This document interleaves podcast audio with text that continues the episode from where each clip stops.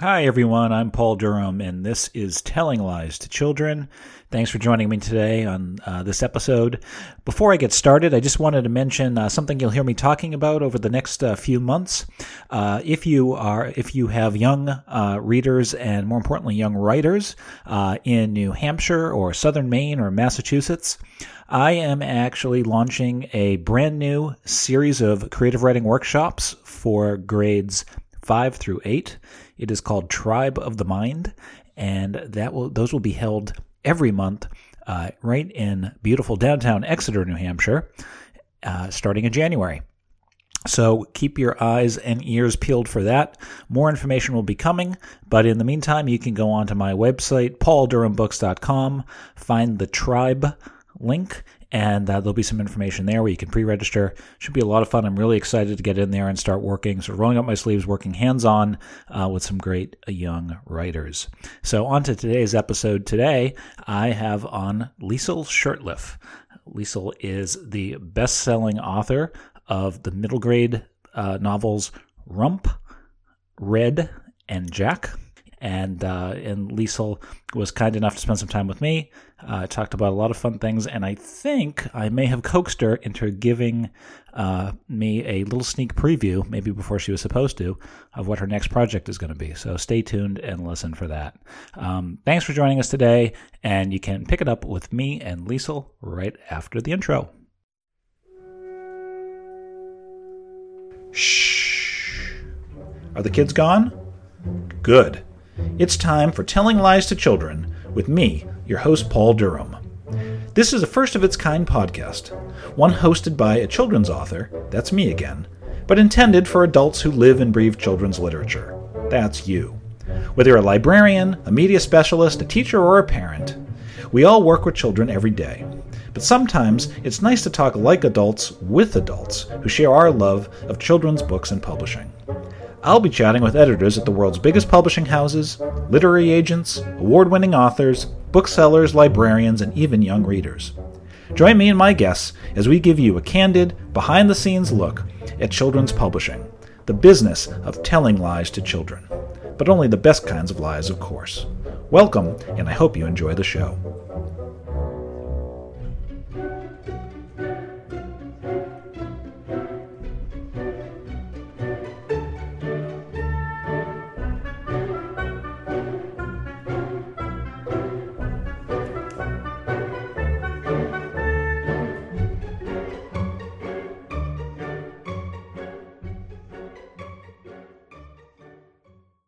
Liesl, thanks for joining me on Telling Lies to Children.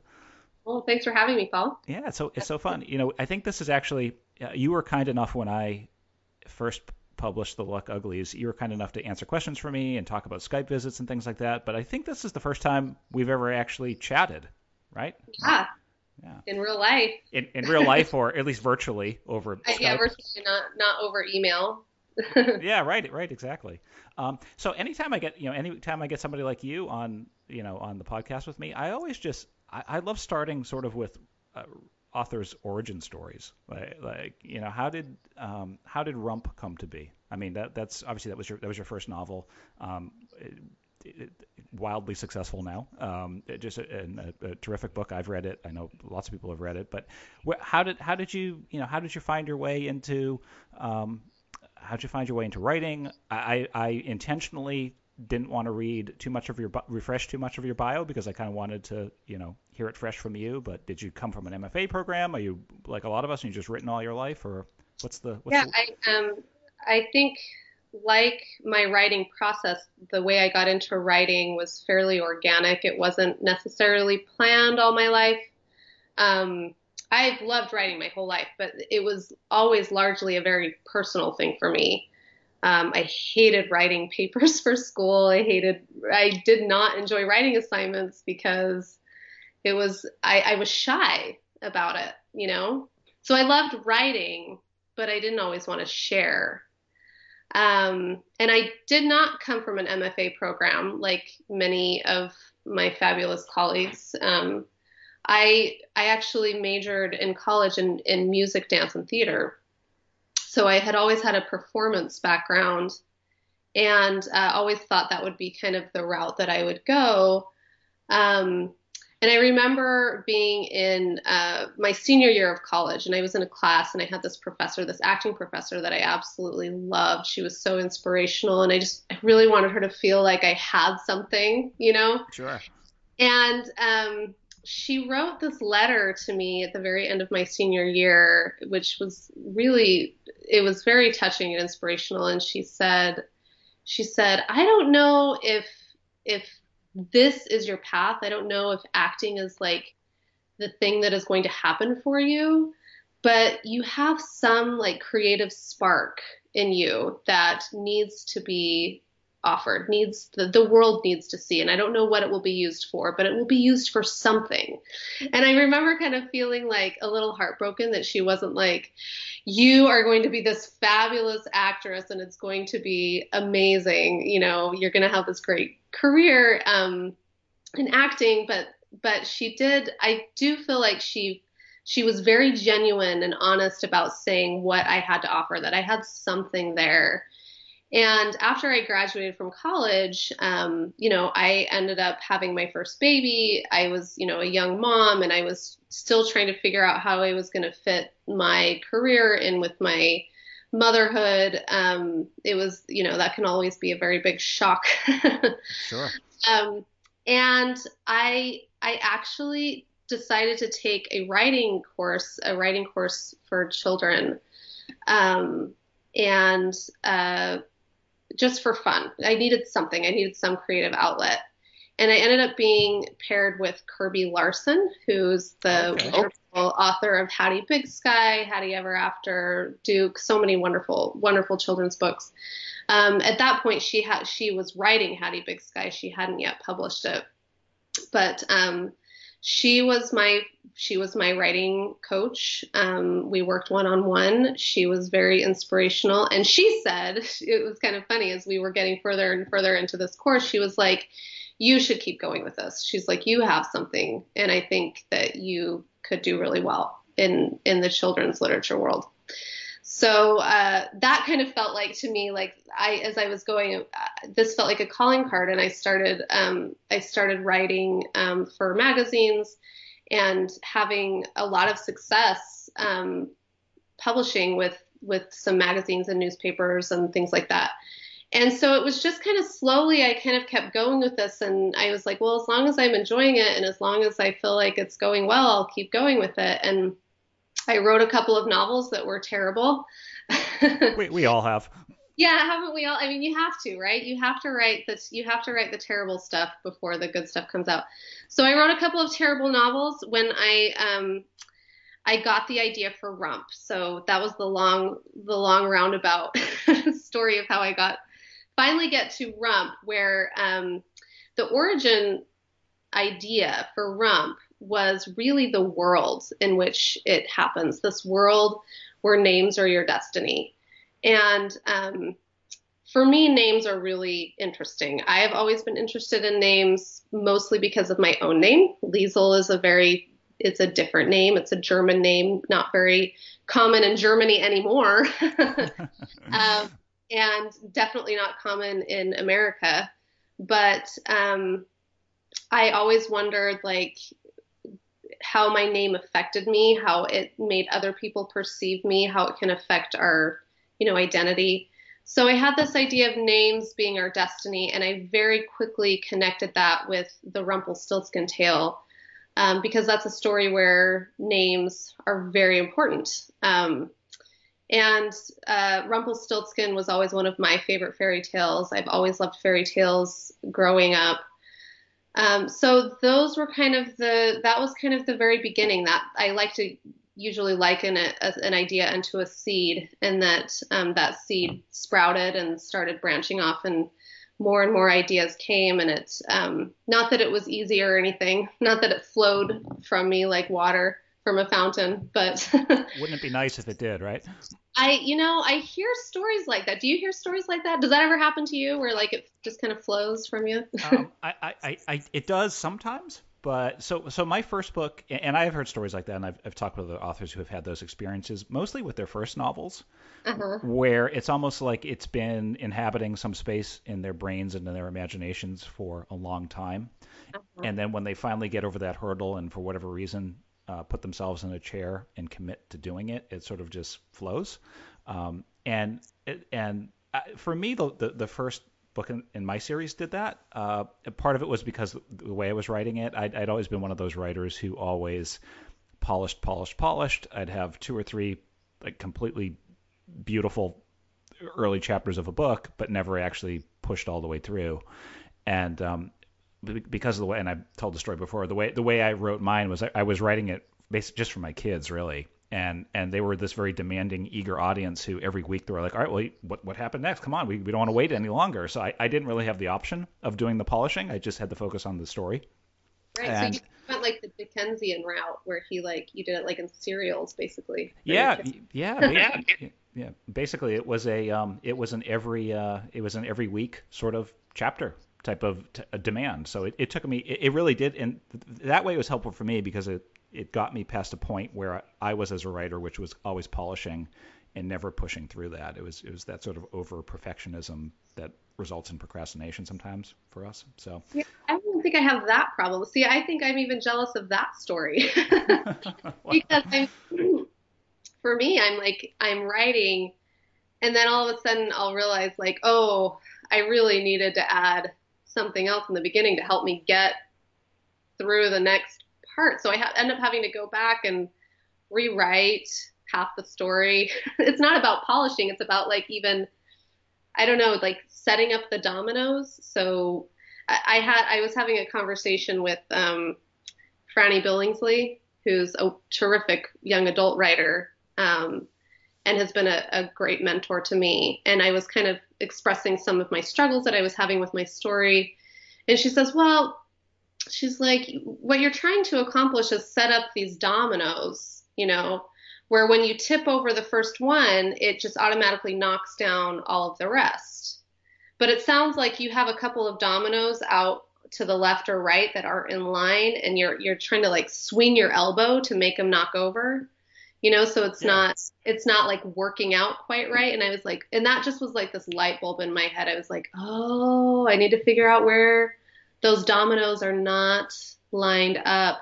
But that that automatically causes me to have to go back and just and change things and rework things a ton. You know, I don't I don't always know where I'm going. I I am really haphazard about my process so do you not? So do you not? So when you say you're haphazard, so your writing style, and I and I always find this interesting because I have a, a, a very sort of set way I do it. Um, I wish I, I was different about it, but do you find? Uh, I mean, what do you start with? Do you start with a character? Do you start with a setting? Do you start with a, a, a, plot? I wish I could start with the plot. I never start with plots. I'm always character and setting driven. Yeah, I, I would like to say that I'm much more character driven. Mm-hmm. Um, but I but I feel like plot and character are sort of inseparable. That you you can't really have one without the other. So when I'm thinking of my character, I'm thinking about what it is that he he or she wants. What are they trying to accomplish? And that automatically connects with the plot, you know, because characters aren't interesting if they don't have a goal, if they're not trying. I mean, I guess they could be, if you're a really good, really, really good writer, you could make an aimless character pretty interesting. You know. Um, you probably could, but you probably couldn't sell it, I suppose. I'm trying to think of one. There's probably some really obscure literary work where the character is fairly aimless. That's great, but that's not. That's I can't imagine myself doing that. So I think I'm really trying to figure out I have a I do really start with character. That's true. I'm starting with character. I'm starting with a world. Obviously, when I'm um, you know the world in which they inhabit is really important to me, um, and how things work, what the culture is like. Culture is uh, of the world is very important to me, um, especially in the book that I'm working on right now. I think I can talk about this. well, go ahead. You started. Don't leave me. Don't don't leave me hanging. Yeah. What are you working on now? Yeah, I started. I um. So I'm working on a Snow White retelling, but okay. it's it's from the point of view of one of the seven dwarfs. Oh, cool.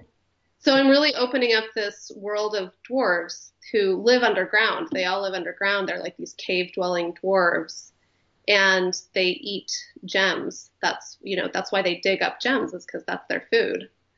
Um, Can you say which dwarf the perspective is from, or is that still to be determined?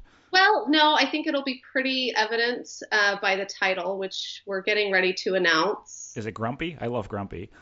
You're right. It is. Is it? I just, I just, Grumpy's my favorite dwarf. Yeah. So it's yeah. not, it's not called. It's actually called Grump. Oh, okay. Grump and Rump. Grump and Rump. There you go. um, and he so his name isn't Grumpy because that's a Disney dwarf. You know, we have to. I, right. I am very. I'm actually. It was hard for me with this title because I'm really. Um, I'm protective of my stories not being mixed up with with Disney stories. Not that I don't love Disney because I do, but well, Disney. Yeah, there's real reasons why you have to. You can't you can't blend those there are real reasons and, and and then I think even just personally it's just like I want it to you know to make sure that this is you know my story um, and my characters that I'm giving them I don't know fair treatment that I'm developing them in a really personal way. Anyway so I think I digressed a little bit no keep I? going. I, I want to hear about the snow you're telling and in particular Grump. Yeah so the world really affects how the characters develop, right? I mean, our cultures have a huge part in how we as people um, think and act and what what it is that we want. And so developing the world of Grump, Grump's, you know, underground world and how things work and how the dwarves relate to each other and work together um, was a really big part of developing his character and, and also the plot. Those things were all very, very connected. Yeah, I bet. And, and how did you, um, so how do you, that, that's obviously a challenge when you, when you're working with, uh, exist, existing, you know, fairy tales or myths or folklore, whatever it may be. Um, how, how are some of the ways that you sort of take that in and then, and, you know, make it your own? You know, you know I, I thought, you know, with Rump, um, Rumpelstiltskin, he's you know that that's that's a fairy tale that hasn't gotten I would say as much um, attention as some others. I mean, there obviously the you know there's the Cinderellas of the world. I mean, where you know there, there are certain fairy tales that have been revisited over and over again, and I, I think one of the things that worked um, so well about Rump is that it it, it wasn't uh, something that we've seen so many times. Um, so how do you so I mean how do you how do you choose the uh, you know, how, how do you choose uh, the uh, the fairy tales, the characters, the mythology that you that you're going to revisit, and once once you select them, how do you you know how do you go about really making them your own? Um, well, I one is I am very um, careful about researching the fairy tales themselves. Right. So right. I read everything I could on Rumpelstiltskin and the point of view on that, uh, scholarly articles about it. There's plenty to be said about um, how you know people interpret that fairy tale and what it meant to people in the in Grimm's day. Um, but then and then I also read as many versions of it as, as, I can, retellings, and there aren't a whole lot, like you said. There's, it's not, you know, with Cinderella, there's like over 500 versions of Cinderella. uh, Rumpelstiltskin wasn't quite as difficult in that way. There's, there's not too many. Um, so I had the benefit of not having so much go before me in this story.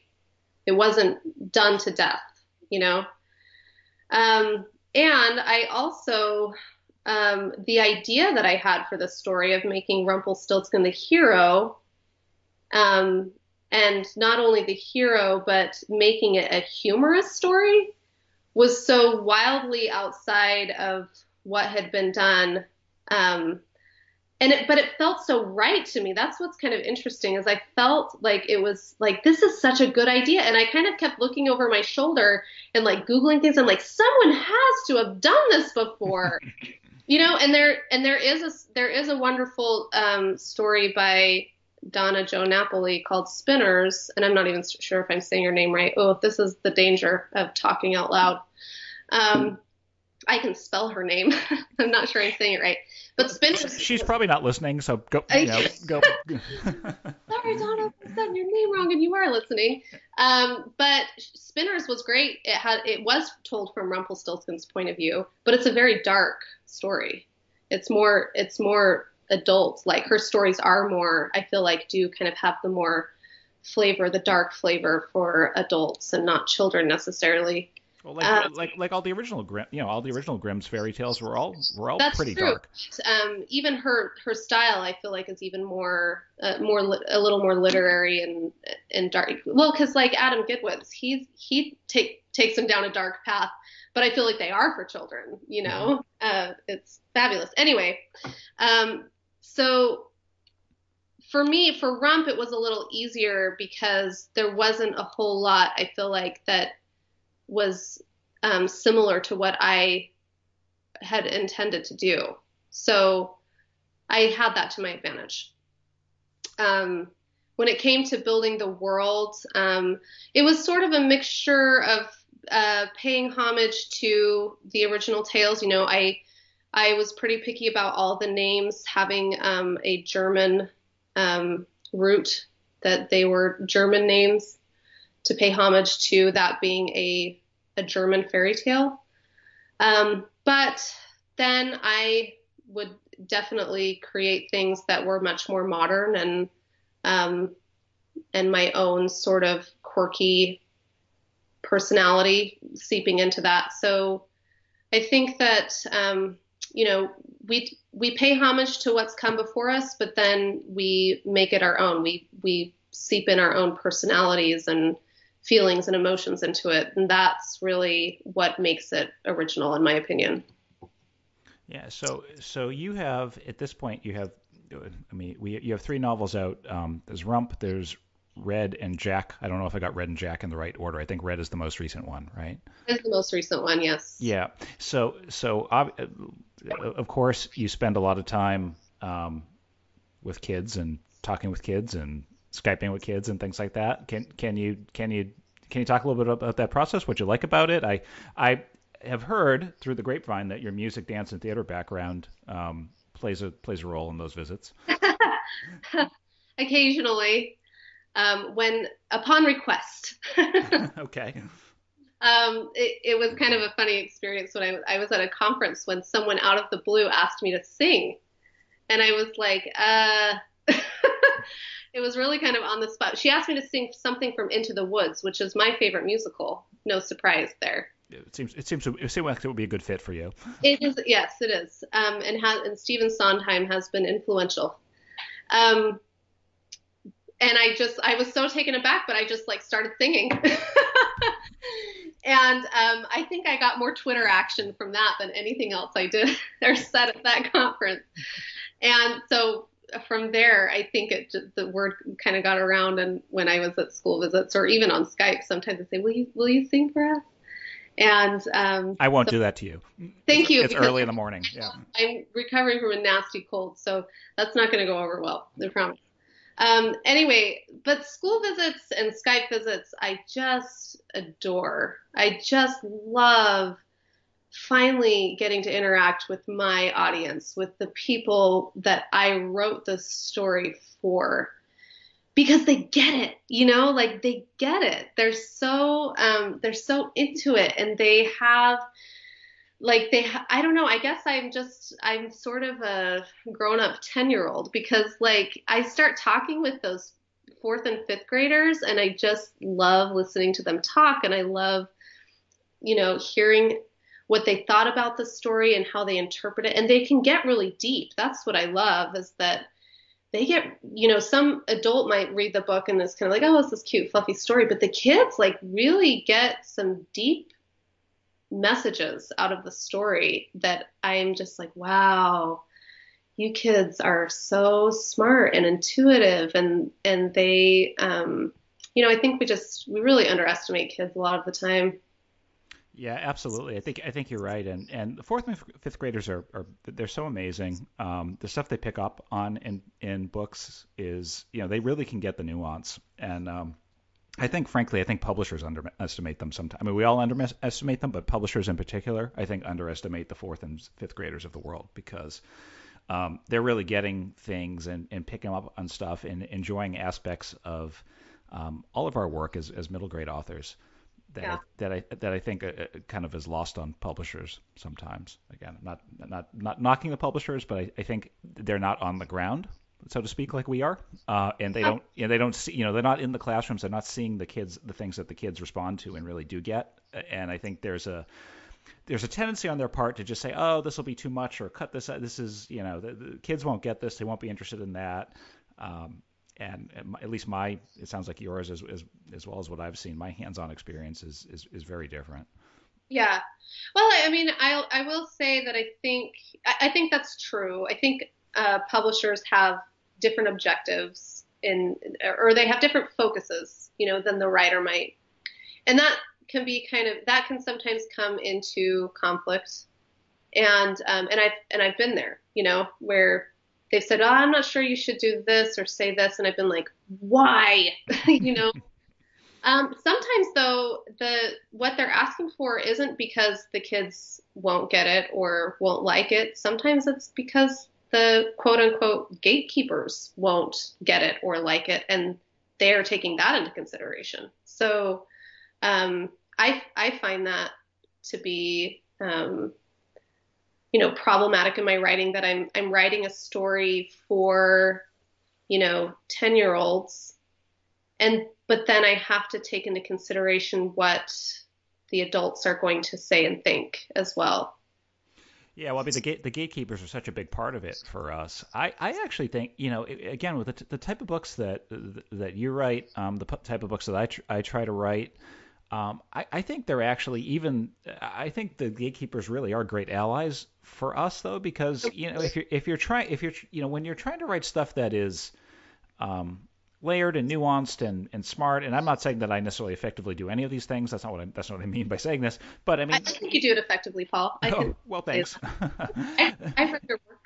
Uh, well, well, well, thank you, but and, and but I think you know I, I think if you're really trying to do to do stuff that that is you know entertaining and and they're and adventurous and makes kids excited to read it, but at the same time there's you know there's something sort of, of good and and and and meaty and thick in there that they can sink their teeth into um, you know, I, I, found, and you can tell by, you know, you can tell by the gatekeeper's response to, you know, to books like yours and and a lot of the other guests I have on. I try to have guests on the show that I whose work I appreciate and admire in some way.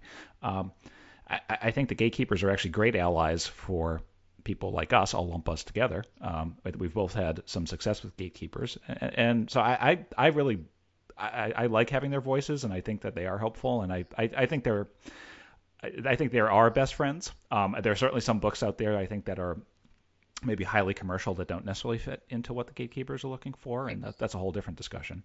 Um, I, I mean, this I feel like teachers and librarians have been the total champions of my books and are the reason why so many kids have enjoyed them and and like them. Um, I've only gotten one nasty letter. Just one. Really? From a librarian? Uh, no, it was anonymous, so I don't know who oh. they were. I don't know if it was a librarian or teacher or parent or what. Um, but they they did not appreciate the potty humor. the potty humor? yeah, which I, which is so fun. Like I can't remember any potty humor in your book. Kind of what I mean in Rump, there's plenty. In yeah. Rump, there's plenty. Um, because it's called Rump. I mean, come on it's rump and your name is your destiny. And where do you think i'm going to go with this?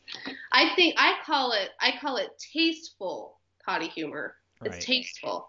Um, and i think that must be true because you didn't really notice it being you know so overt or anything. I i really feel like i was quite uh, yeah tasteful with that.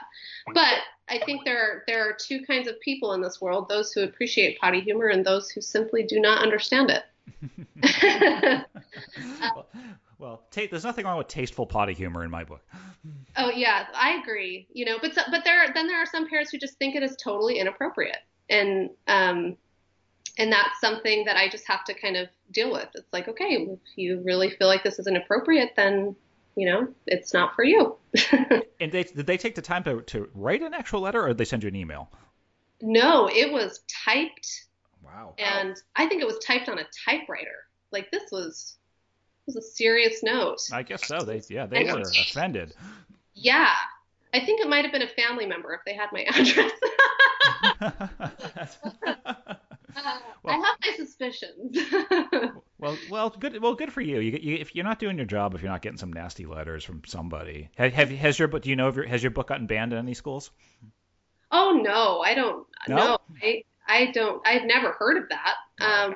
Um, has yours? Yes, it has. I'm so excited. I'm so proud. Um, um, I don't know how I would feel about that. I guess um, I don't know how I would feel if my. I feel like my books are so appropriate. And well, yeah, they are. They are. Of course, they are very appropriate. And I'm not saying yours is inappropriate. I'm not saying that at all. Well, I feel like any any book that has magic though is at risk. Well, it's funny. It wasn't even the. And I, t- I when I do my school visits, I always tell the story. I go I go through different books that were banned at various times, and you can go back to, all the way to you know Charlotte's Web has been, was banned by some places when it was written, and you know Wonderful Wizard of Oz. I mean, you can name all these great classics, and then I say, well, I used to make a joke. Um, wouldn't it be nice if my book got banned because then maybe everybody would like to read it, and but I can't make that joke anymore because yeah, it was actually my second book. Um, I had a fan in the Midwest somewhere, which I, I won't name where, um, that wanted to donate the first book to her library, and the librarian took it and went through it, and then she looked at the the names of the other books in my series, and came across the second book, which is called The Luck Uglies Fork Tongue Charmers, and decided that based on that title, Fork Tongue Charmers, uh, that maybe she shouldn't have that in the school. So. Oh, interesting. Yeah. yeah. So I get. I... I give myself a pat on the back. I don't. I feel like I haven't arrived until I got my book banned somewhere. Okay, I still I haven't met that bar yet. So, so if there are any listeners out there who have banned my books, let me let me know. yeah, let Lisa know so we can we can add her to the club of the the yeah. banned book club. Yeah, not that I I'm not like vying for that position because I I kind of have mixed feelings about it. It's just like uh okay, you know, like um, oh come yeah. on, you got to ruffle some feathers. I am so sensitive about ruffling feathers, Paul. I'm really sensitive about that. Oh, but I mean, yeah, no, but uh, obviously there's no there's no good reason why why your books should be banned in any, any in any school. yeah, uh, there are lots of books that there I don't feel like there are good reasons for them being banned, but that's neither here nor there. And, right, and that's but that's kind of the point, I think, right? I mean, it's like you know someone someone someone somewhere is going to find your you know your book to be subversive what and i think if you're really if you're really writing books that there's really no reason why they they should be banned or or or you know taken out of libraries or chastised in some way yeah um, it's, yeah. it's tough it's a tough subject that's a yeah. tough you know that's hard because i i believe in free speech well, I, I, you know, I think there's a there's clearly, especially with the middle grade market, there's a distinction between um, banning books and saying that books aren't age appropriate. I mean, that's that's a, that those are two very different things. I mean, definitely, yeah. yeah.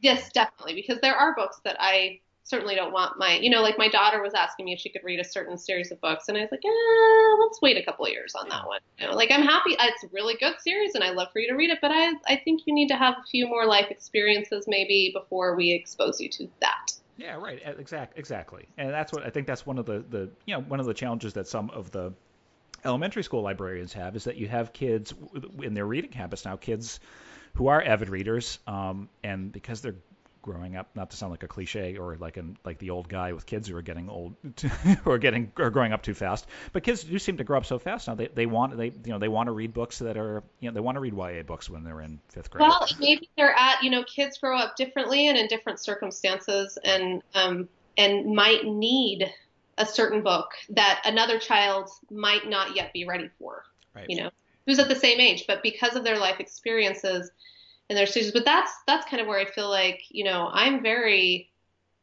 in tune with what my children are reading, mm-hmm. you know, and I but that's that's kind of my thing. So I guess the librarians are trying to maybe do the job that the parents aren't you know necessarily aware that they they should do or you know or maybe the parents don't really care um, what what you know there's different philosophies on this. I have no like judgment for parents who say read whatever you want you know go for it. I think that's you know that is your choice. My my personal um, approach has been to allow my children to read whatever they want and if they really want to read a certain book that i have hesitations about i'll i'll read it too so we can talk about it yeah, of course. I mean, that makes a lot. I mean, that makes a lot of sense. I mean, it's a very. It seems very wise. I mean, so speaking of, you know, speaking of librarians, I. So what have you? I I remember librarians, and I'm not just I'm not just going to go down this line of uh, thought because uh, I'm pandering to them because they may be listening. But I remember school librarians. I should say I hardly remember school librarians when I was a kid. Um, but the ones I meet now, for the most part, are so dynamic and hands-on. Um, I you know I interviewed a librarian on the podcast a few weeks ago, and you know the whole topic was you know shush you need to shush the librarian, not the kids, because she's the loudest one in the library. Um, and and I find that almost every school I go to, it's just it's librarians and media specialists today. Uh, it's they take such a, such a I don't know such an enthusiastic and uh, terrific approach to the libraries. Like libraries are the libraries in schools are places where the kids want to go. You know what I mean? As opposed to being like the, the, the quiet, like uh, you know, shush, don't say this, don't say that. You have to you have to tiptoe around like it's a cathedral. It's a it's a place where people the kids go and they have a blast and they they really you know there are maker spaces. And what, what's your what's your impression been when you've been to? Similar. I I say. Um, that librarians in the library they're the heartbeat of a school and you can they set the tone and the culture of a school. I, I, I really feel that the there are two people who are are the most influential people in setting the tone and culture of a school, and that's the principal and the librarian. I can tell by those two people alone what kind of environment I'm going to be stepping into. And my experience has been that librarians are the happiest people in the world. I I have often said that if I wasn't going to be a writer, I would choose to be a librarian because they are just I mean, they're so enthusiastic about helping kids find the books that they, you know, that they will love to read and sharing the books that they love reading and and spreading it to other people. Um, I love it when I walk into a, a library and there are reading spots. There was one library where I visited and there were bean bags everywhere and I was like, this is the best. You know, like I want this room. Um, so there were kids just sitting around on bean bags reading their books and um, I just and then the, another one where they they had like a reading fort, like it was like a treehouse almost kind of thing where they had this big was that, platform. Was that in Houston by any chance? I think it might have been because I I visited a lot of schools in Texas and Houston. Yeah. So yeah, there was this one school um, where they had this great platform fort with lots of pillows and kids could just sit up there and read and um, I just I think that's awesome. So yeah, I think librarians are just completely amazing and doing great work with kids and helping them, you know, find those books and inspiring them to read it, it's it's fabulous. A, a wonderful librarian is priceless in a school. I mean, it's amazing. Yeah, I, I've just, I, like I said, I, the, they, they, I feel like they've come a long way, and, and maybe they were always terrific, and I just didn't appreciate it when I was younger. But, um, but I, I definitely appreciate appreciate them now. Um, Lisa, what do you have coming up? I mean, we, we talked a little bit about your next project, although I assume that that's maybe what a year or two away before that. Uh, what what's what? Yeah, what, we're looking at spring of 2018. Okay. And um and so what what do you got uh, going on this fall? Are you are you doing your usual um your usual busy schedule of of you know Skype visits, in person visits, festivals, stuff like that? Yeah, um, lots of school visits, um, I'll albeit uh, NCTE, the National Conference for Teachers of English. English, I can speak English. Um, and uh, but yeah, mostly school and Skype visits, and then just have actually kind of pulled back a little bit on that travel schedule and, and the school visit schedule because I I am I do need to write. I have in addition to Grump, I'm actually starting a new series which I won't actually um, publicly divulge. no more, no more breaking news for me. no more breaking news. Um, and so I have, I have a few things kind of going, which require me to just spend a little more time at my desk, which also requires me to go visit the chiropractor a little bit more. Um, my posture is apparently terrible from sitting it, from being short. That's actually the real problem. I, I sit, I sit on a buoy. Do you ever see one of those buoys that you sit on and you it forces you to sort of balance yourself and have good posture? Yeah, I've seen that. I think um, my issue, and I that probably would really help me, but part of my issue is that my I'm so short, my feet don't properly touch the ground. So, I guess I've, I've, never met you in person, so I don't have an appreciation for I'm how short I'm you only really five are. two. I'm five two, so I'm I am short, and uh, I have to put a like a thick book underneath my feet, so my feet are sitting at a 90 degree. My legs are at a 90 degree angle. well, there you go. And then and then here's a tip for for people who are um, sitting at desks for long periods of times, like writers or you know other teachers or you know. Uh, my my physical therapist taught me the Brugger's posture relief position. So if you look that up, the it's like B R U E G G E R S, something like that. If you were to type, if you were to Google it, you would find you would find it. This Brugger's posture relief position, which helps kind of like, you know, counteract the maybe slouching that we're doing as we're sitting in our chairs and writing. So I've had to uh, incorporate some physical therapy into my daily routine. well, it, it is it is an occupational hazard, I guess. I, I try to walk every day, just not that it's the most vigorous exercise, but I do find it sort of helps stretch everything out and just keeps everything looser than if I'm just sitting all day. Yeah, I need to like do that. I need to do it more often throughout the day because I, I exercise at the beginning of the day, but then I'll sit for like six hours and that's no good. Yeah. So anyone who's listening, that, that if you think writers have it easy, that is definitely a, a hazard. Oh, yeah. We've got issues. That's right. Compressed spine. I mean, it's it can be grueling. um, well, that that that that all sounds. Lisa, it was just it was great chatting with you, and um, uh, your, oh. your upcoming projects just sound like so much fun. I'm really you know really looking forward to to hear more about them, and I know there's a little bit of a wait, but um, sounds like it'll be time well spent hopefully it'll be worth the wait. Thanks. Um, thanks so much for having me on, and it was fun to to chat. Same here. All right. Well, thank you, and uh, we'll have to connect and do it again soon. That's it for today's episode. Thanks for listening, everybody. As always, Telling Lies to Children was brought to you by, well, nobody. Just me and my guests. One of the nice things about being completely unknown in the vast world of podcasting is that you don't have to listen to me read 10 minutes worth of ads at the beginning and end of every episode. But I hope you'll check out my website, pauldurhambooks.com. There you can find out more about the Luck Ugly series, you can book a school visit, you can shop the newly opened Dead Fish Inn gift shop, or just reach out and say hello. I'd love to hear from you. You can also find links to all of my guests' websites and social media there. So until next time, I wish you happy reading, ugly luck, and I look forward to chatting with you again soon.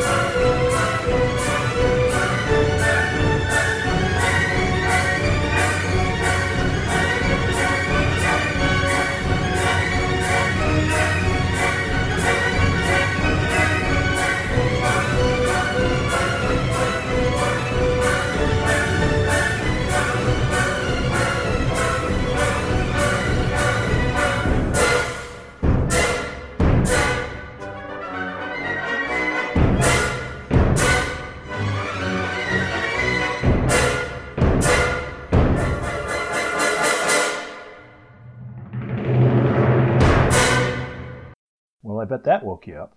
See you next time.